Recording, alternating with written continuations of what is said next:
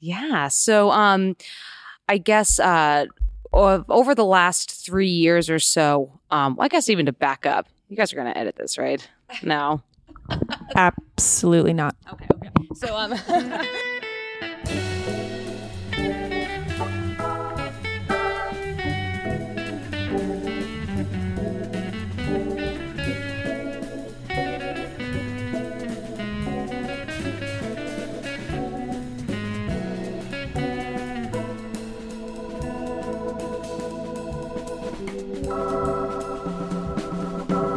Hey everyone, Alex from Collective Creamery here with another episode of the podcast. We have a really special interview to get to, but first I want to mention a couple little timely pieces of news that we have going on here at Collective Creamery. First of all, our fall and winter subscription starts next week. The first pickups are October 18th.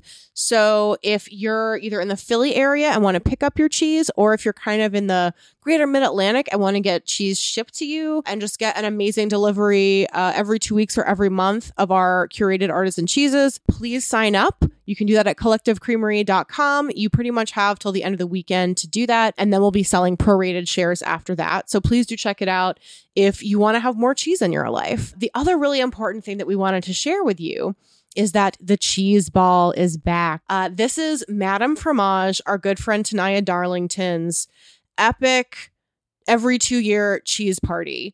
Uh, she rents out this, you know, two floors of the space in Philadelphia. And in addition to breads and condiments and other dairy goodies and wheels from our favorite cheesemakers and mongers in the area, every guest is required to bring their own wedge of cheese to put on the big board. We basically build a huge cheese board and slowly destroy it throughout the evening, tasting all of these different kinds of cheeses in one place. There is dancing and drinks and always some fun surprises. This year, uh, there's going to be a live band. One of our favorite Pennsylvania farmers, Ben Wenk, uh, he's bringing his band, Chuck Darwin and the Knuckle Draggers. And our crew, uh, the Collective Creamery Dames, are going to build a giant cheese tower. So we are going to do that. You can find out more info about the Cheese Ball, which is November 10th th- this year. Uh, tickets are $20 plus your wedge of cheese. Um, get more info and get your tickets at madamefromageblog.com. Now, today's interview was one of the ones that we were the most excited to do when we were chasing down all of our, you know, cheese icons and favorites at ACS over the summer in Pittsburgh.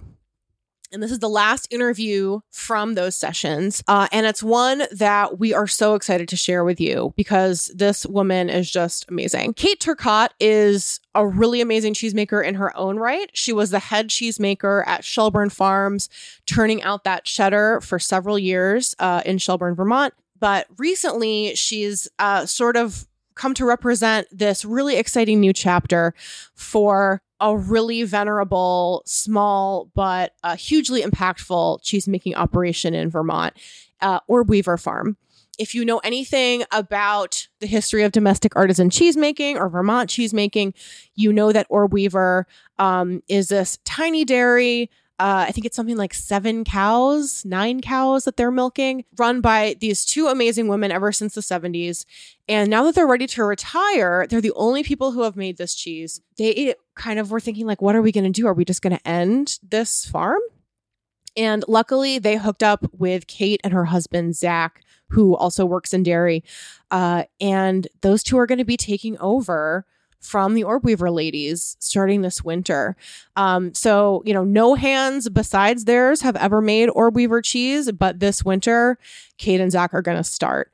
Uh, and it was so exciting to talk with her about that transition um, and what she's excited for stewarding this iconic Vermont cheese making operation into its next chapter. So, without further ado, here is Kate Turcotte.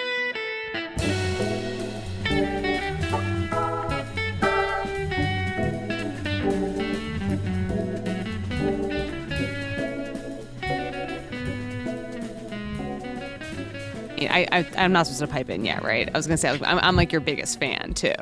Like I I mean and, and, and, like I mean I am like the podcast's biggest fan. I, I love I get random emails from you and it makes me so happy because then I I disperse the info to everybody else. And it's so perfect. It comes at the most opportune moments, let me tell you, Kate. Um, yeah, it's so great to have you here. You know, Kate Turcotte has been the head cheesemaker at Shelburne Farm which is just the, one of the most beautiful pieces of property in all of Vermont on Lake Champlain. I love going there and seeing the brown Swiss cows and the truck pulls up. And you know what's amazing is when you find out how many pounds of milk you have is when they put the little piece of paper in the window for the cheesemaker. You know, what how much did they produce that day? And then whoever's hauling the milk over to the cheese house has it written, the poundage written on a piece of paper and they hold it up to the window. I think that's amazing. We've done that for years. And then yeah. you're like calculating. Yeah. Calculating cultures. Lot. like how much milk has arrived. Yeah. So if the cows have produced a little bit extra, or let's oh. say, you know, it was super hot, they might be down a little bit in production. Mm. So it might be within, it's probably not that much of a difference on a daily basis. But I was there one day and I saw that and we were just like, look at that. There's the poundage coming in. So, um, Kate, I want to know how did you get into cheese making? Well, actually, that's how I started in at Shelburne Farms was hauling milk. So I grew up working on a small vegetable farm in Maine, and I. Um, and so uh, you know was le- learned how to drive a tractor and so that's what they wanted. They wanted someone that could drive the tractor from the dairy to the cheese room. And so i did that for like five days a week. And then very soon afterwards um, you know, as usual, someone left. And so they were like, hey, can you just come in and wash these things? And then like one thing led to another. And like nine years later, I was still there kind of thing. And in my, in my mind, that's how it happened. But That's an amazing resource for them because you know everything about the business Yeah. of making cheese. yeah, so I, I mean, I definitely went into the job not necessarily wanting to make cheese. It was just, you know, like I was, I was actually a, uh, a student at uh, the University of Vermont studying agriculture, and I just needed a summer job.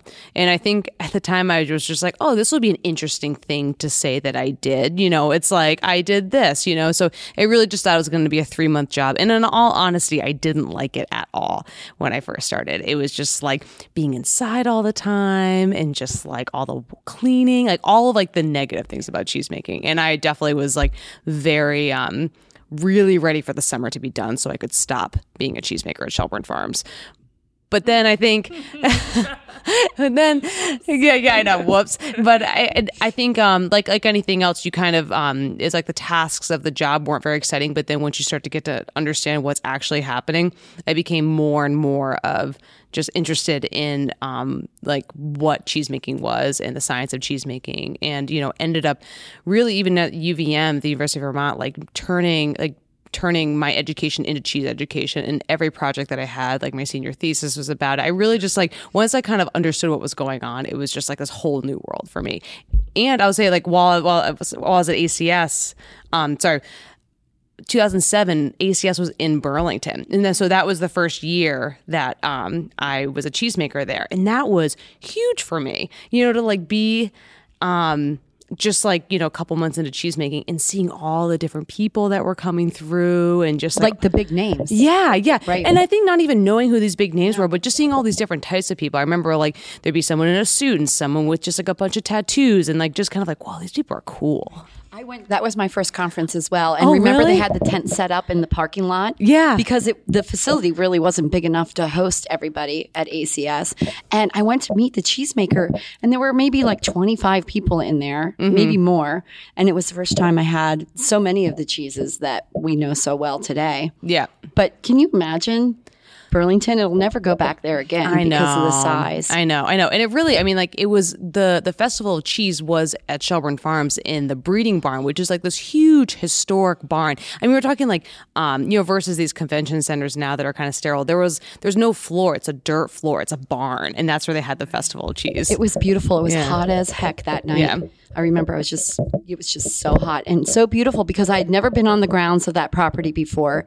And then to see the architecture of Shelburne Farms is just so amazing. yeah. You know, can you tell us a little bit about the family that Yeah, so so Shelburne Farms is um, was uh, Vanderbilt property essentially. You know, it was um, they uh, back in like the mid 1800s.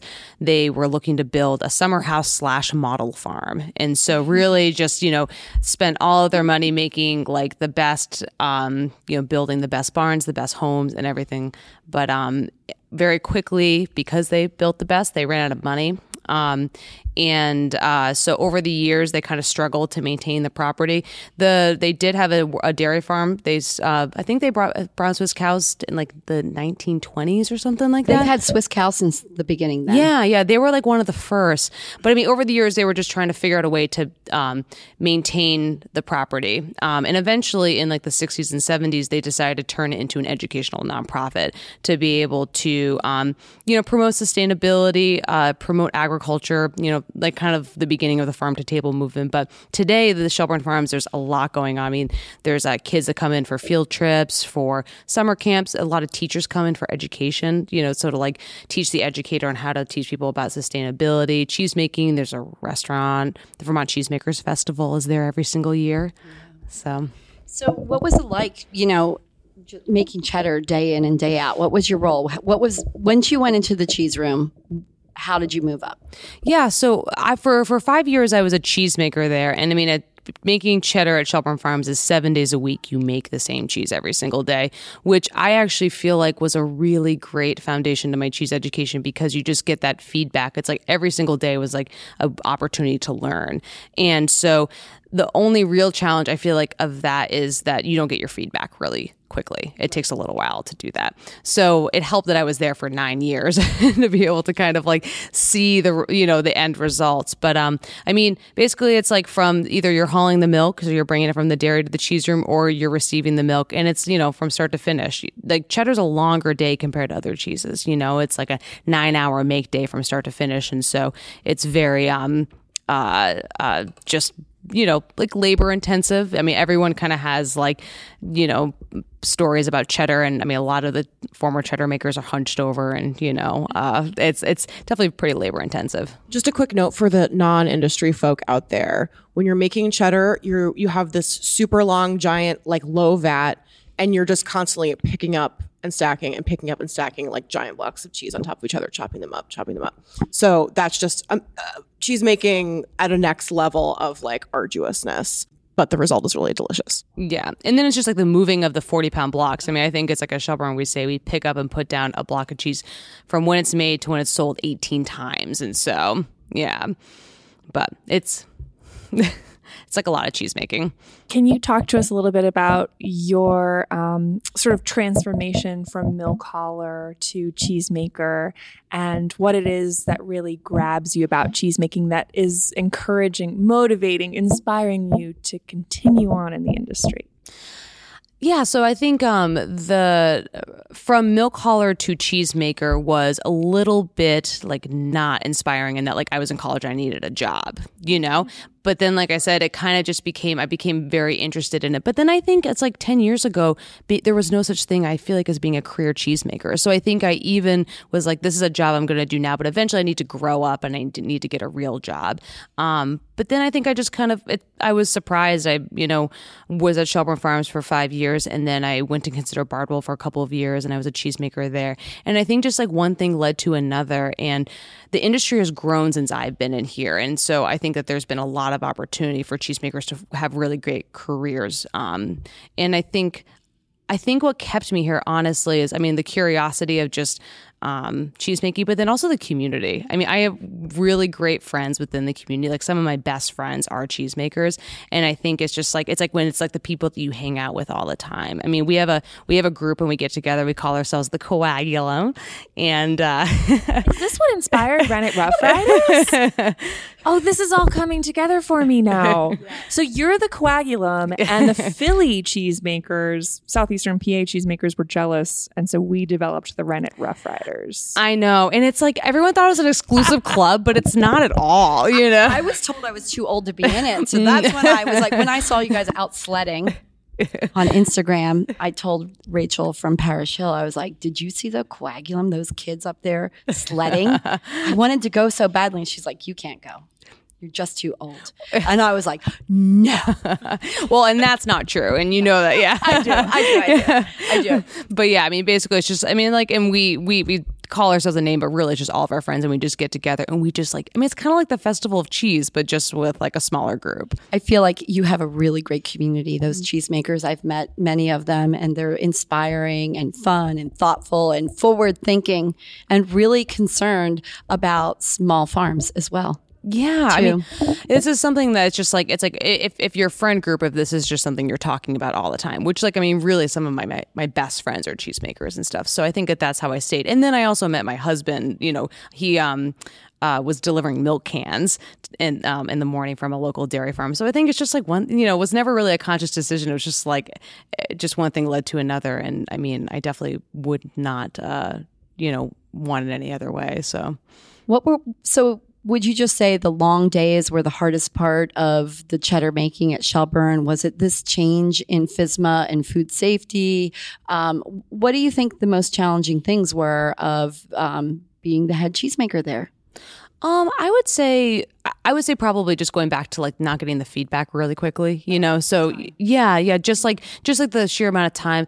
I've definitely been one of the few people that has embraced FSMA. I think even before it was um before it, was even mandated, I saw when I took over management of Shelburne, it was a way to create systems in a in a you know and and in a management structure and be proactive versus just constantly reactive. And so I I kind of gravitated towards that really quickly of just being like, you know what, like this is like and it's also like rec- it's like documentation which is really great for just like record keeping and like making decisions. It's just like it's like tracking changes and tracking your quality is so key and food safety goes right along with quality. Like you can't have one without the other.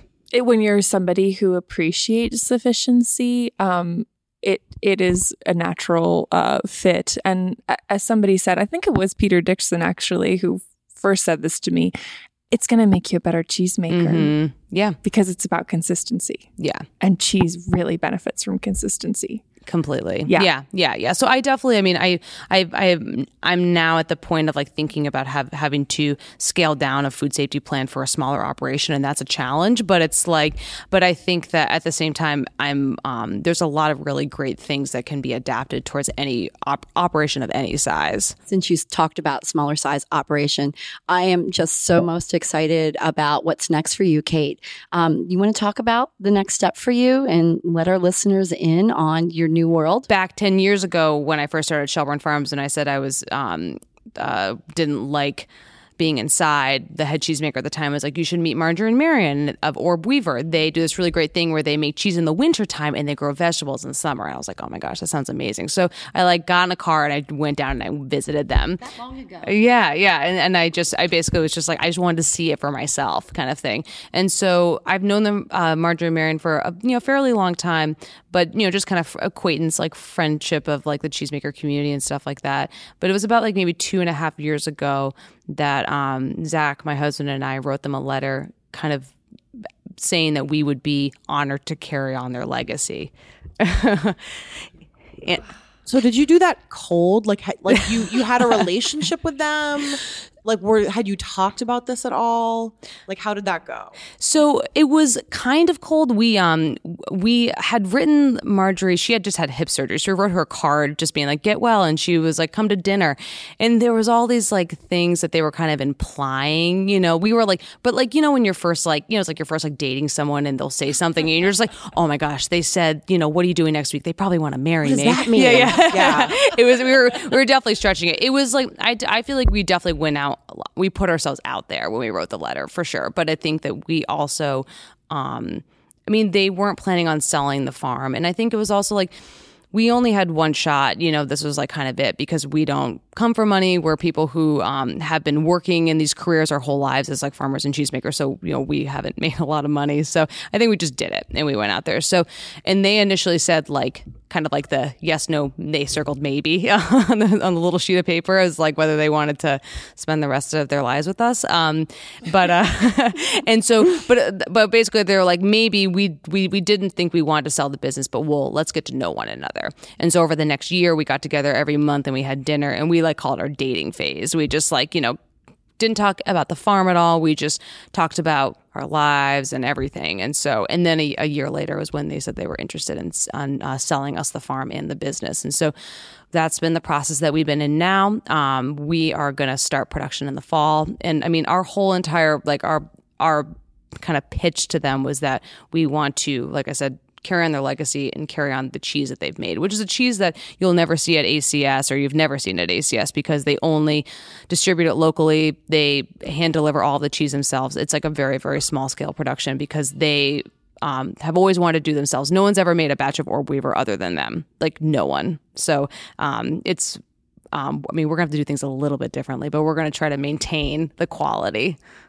I just, I, yeah, I want to know what you feel about that. I mean, you've obviously slotted yourself into several different businesses before, but like, what what does it feel like to be taking over? Uh, I, I think any cheese that a, a cheesemaker makes is like very personal, and this is like the most personal cheese that is out there. Like, how does that feel for for you guys to be getting ready to to embark on? It feels intimidating.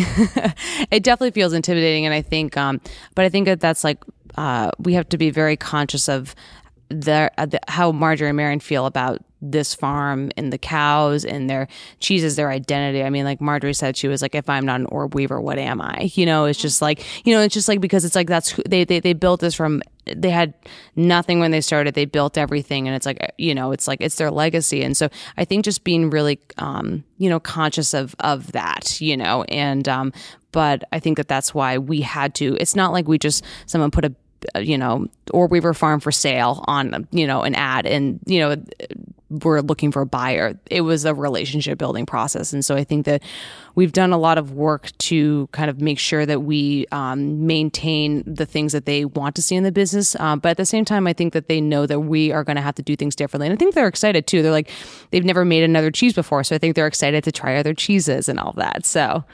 Kate, can you put in context for the listeners, you know, some history about Orb Weaver because they're pretty iconic in, in Vermont. I mean, I remember learning about them through Peter Dixon, their whole story, you know, the first cave, the cheese making. I mean, they've started the Renaissance really in Vermont, didn't they? Yeah. I mean, they were, I think it was Shelburne Farms and Orb Weaver started in the same year. So I think it was like 1982. And really, there was no artisanal cheese in Vermont. I think everyone has this image that Vermont has always been just kind of this haven of small scale cheese making, but there really wasn't anyone at the time time. And so they started at a time when there was, you know, no one was, there was no dairy inspector, you know, so basically your farm inspector came to like you know inspect your creamery. There was no commercial cultures. They had to make all their own cultures you know because there was there was no way to buy like direct set cultures. Um, and really they had just had to learn everything on their own. And i think also too it's like you know vermont we think of as pretty progressive but it's like i mean conservative dairy community they were just like like two you know like female pioneers in the dairy industry, not even just in the cheesemaking industry. And so, um, and they, you know, sold fluid milk for a while to be able to build cash to to be able to build cash to be able to uh, make the uh, to build a cheese making room and but I think that um yeah they people really look to them as like the original like Vermont cheesemakers. How is it? So we're here at the American Cheese Society conference talking a lot about scale. It's something that we talked about offline just before just before we started, just before we hit the record button. And um, I want to go back to that because that's a really juicy topic right now. How is it that a farm like Orb Weaver has been able to maintain such a small scale? And is that what you wish to continue to preserve about their legacy? I think that yes, and I think that um, that it was a different time, you know, back in, you know, 1980, you know, like land was a lot cheaper.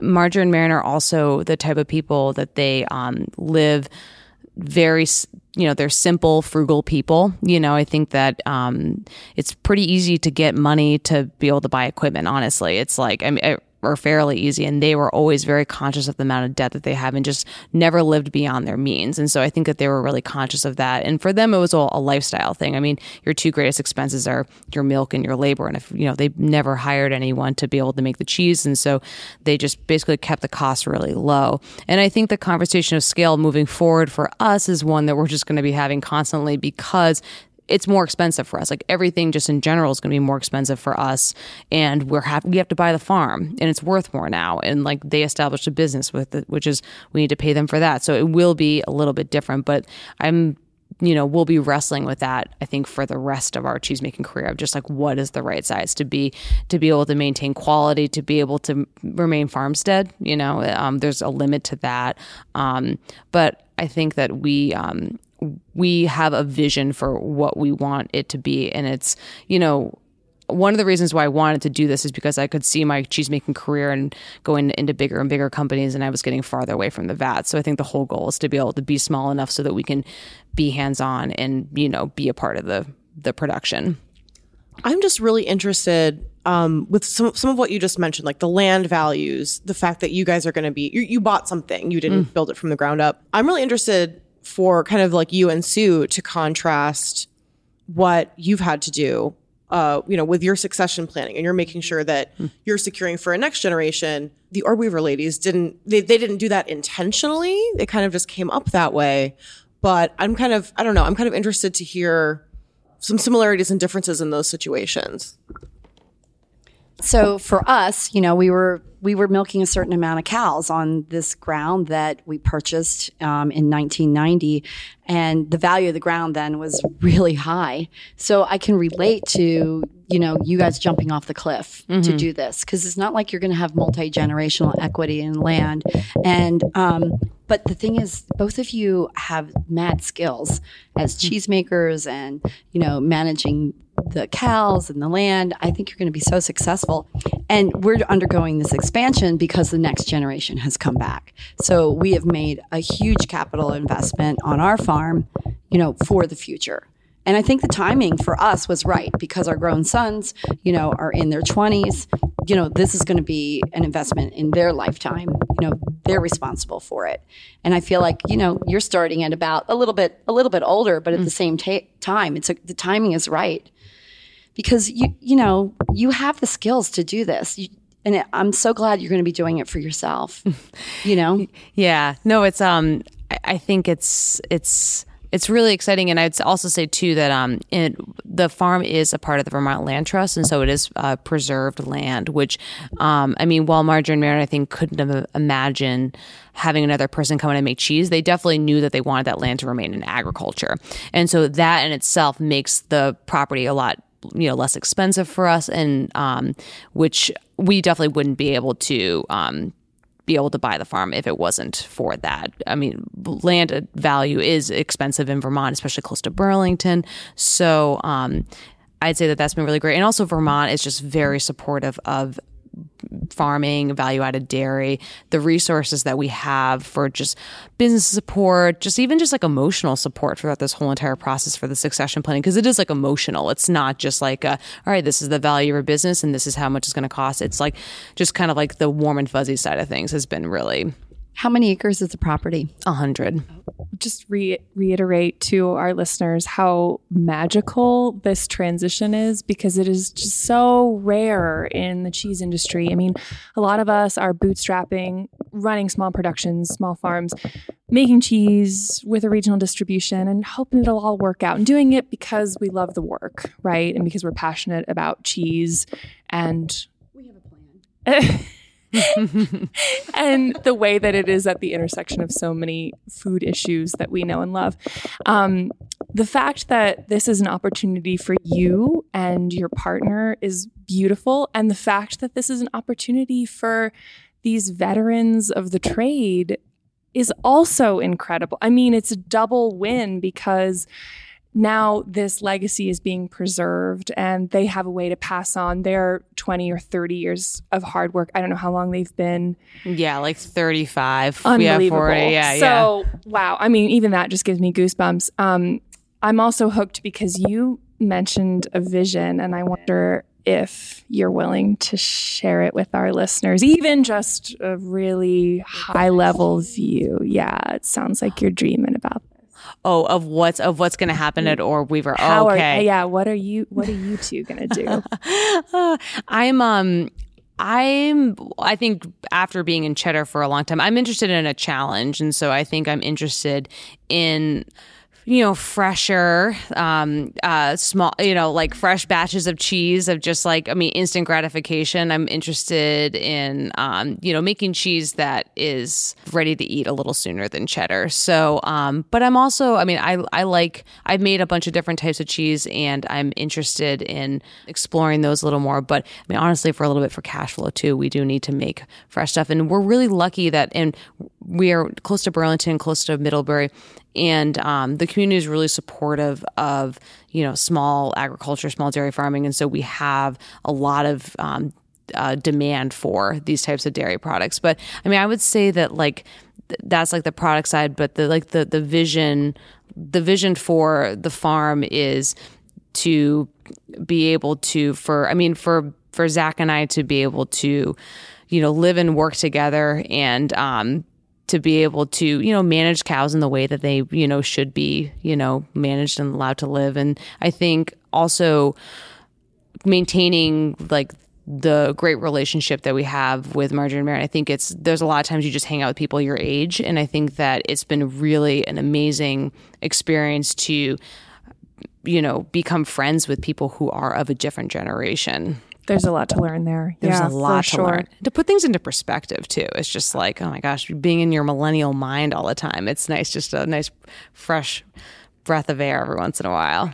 Yeah, that's the thing. Fre- freshness. Are you? Uh, so, do you have a pasteurizer there that you'll be able to make some fresh cheeses? So, so we're purchasing a small uh, pasteurizer. Okay. I'm really into like just like you know the lean startup approach of just like small batch, um, you know, experimentation. Try to make it as much as possible at the beginning, you know. Um, and so you know, trying not to say like I'm going to make this type of cheese or that type of cheese. You know, going to farmers markets and trying out a whole lot of different things to kind of see what works, and then you know, kind of not assume that this is what people want. I think a lot of cheesemakers go into something and they're just like, I'm going to make this cheese, and they get really attached to it, and then they don't even think about what consumers actually want. So just kind of thinking about trying out a bunch of different things at the beginning and then seeing how it goes. And like I said, I think just making as much as possible to kind of learn myself, you know, how to do these things, um, and then learn and see what whether people will actually want more of it.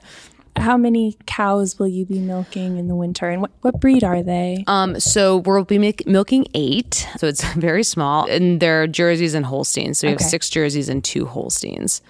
And um, can you talk to us a little bit about? It's very unusual for a cheesemaker to be um, m- milking and making cheese in the winter season. Is that sort of schedule that you'll carry on? The seasonal, their season will be backwards from us. Their season will be Yeah. backwards for most of the because most cheesemakers are mi- mirroring the grazing season. So is that something you'll carry on? And, and can you talk to us about how that will inform the styles that you're making? Yeah, so I mean that was originally like what or 11 years ago. That's like why I thought that that was like they did the greatest thing ever because like when do you want to be making cheese and it's like not in like the heat of the summer. Um I It's so much richer in the winter. Yeah. and there's like there's more there's uh higher yield. I mean honestly from a cheesemaking standpoint, I love making winter milk cheese versus summer cheese. It's just so much more consistent. I mean, I just like the taste of it better. Um as far as like whether we'll be able to maintain it for a while. I'm not quite sure. I mean, yeah, our off season is going to be like August, September, October, which is definitely kind of strange. Um, I think that we are interested in maintaining some seasonality. I was in a, a workshop actually at ACS, and someone asked a cheesemaker, like, "You seem really reflective. Like, why? How? How are you able to kind of stand back from the farm and be able to look at like, you know, the mountaintop view?" And he said, "It was like because I'm seasonal, and it gives me some time to basically like have some time to step back, leave the farm, and I come back refreshed." And so, um, I mean, we'll see whether the demands of, you know, the production schedule and like the types of cheese that we're making will change that. But um, I mean, for me personally, I think that it's kind of nice just to send the cows out to pasture for a couple months. I'm I'm curious. Um, I, I remember reading about this transition online, and you know, Marjorie and Marian they they worked really hard, and they had to cut- like they adjusted their schedule because because they were farming vegetables in the summertime. Like they were still working year round, and I'm wondering if as you all take the business, obviously you're going to have to be putting a lot of sweat equity in. And uh, as a new business and young people, you're you're primed to work really hard. And as cheesemakers, because all the cheesemakers I know bust their asses all the time. Um, but are you thinking about how to help that work life balance for yourselves? Like how how is that going to be maintained with with new ownership. Yeah, and that's I'm not good at work life balance. I've never been good at it, um, and I know it's very very important. But I've always I've I've been mostly known for like collecting a lot of jobs. Like I'll have like four different jobs at any given time, um, and so that's definitely always been a real struggle for me. And I think will become will be hard, especially in the future, because we will need to work outside jobs. You know, both Zach and I.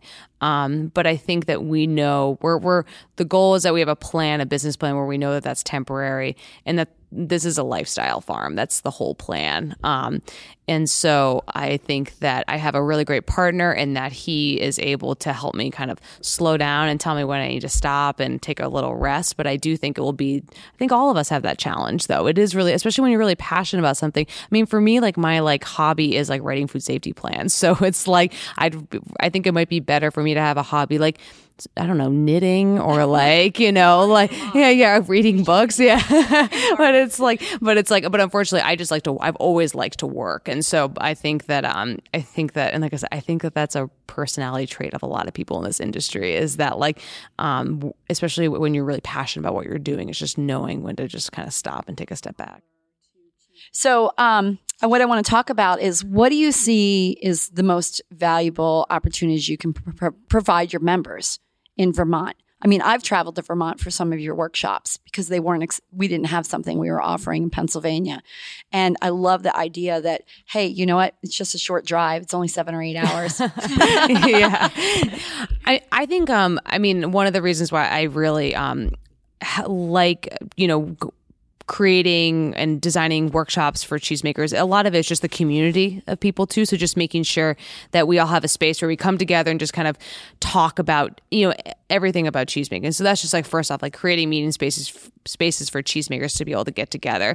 And then I also think in Vermont, there's a lot of cheesemakers that are really small scale. And so having workshops that are tailored towards our scale and our size, whether it's you know food safety or you know things about starter culture or quality. But I I am definitely one of those people like of just like I want continuous education. I want knowledge. I want to hear from the experts. I want to hear from my peers who are experts. And so um, I'm always scheming and trying to think of educational Oh, yeah. opportunities. Yeah. That's good. We're just going to keep sharing notes, Yes. which yeah. is good. Yeah. Uh, is there anything that keeps you up at night? Because you seem pretty darn confident. no. Um I I'm trying to I mean yes, definitely. I yeah, yeah, yeah, yeah.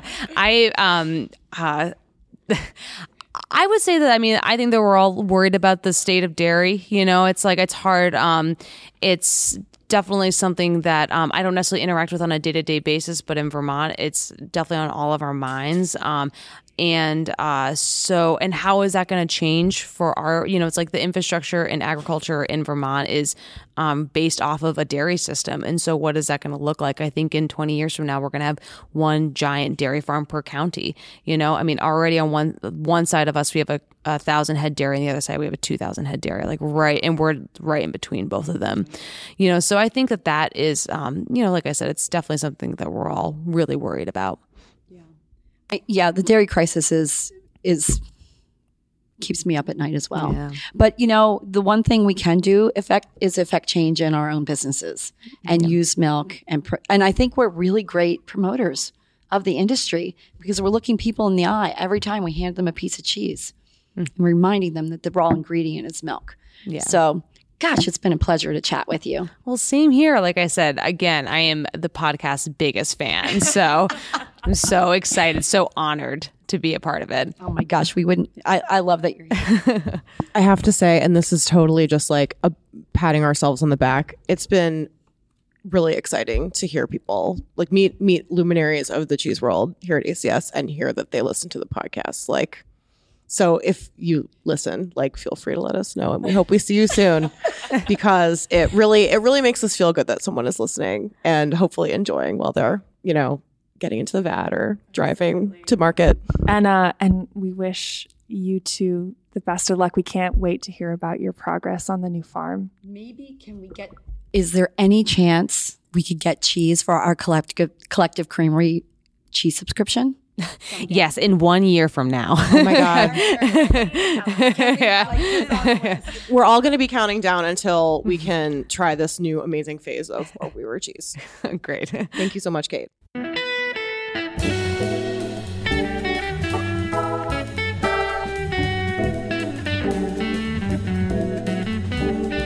Collective Creamery is Stephanie Angstadt, Sue Miller, and Alex Jones. Jordan Heil produced the podcast, and Mike Lorenz wrote our music. You can hear him on Thursday nights at the Tired Hands Brew Cafe in Ardmore, Pennsylvania. Don't forget to subscribe to the podcast and follow us on Facebook and Instagram. You can learn more and subscribe to our cheese subscription at collectivecreamery.com.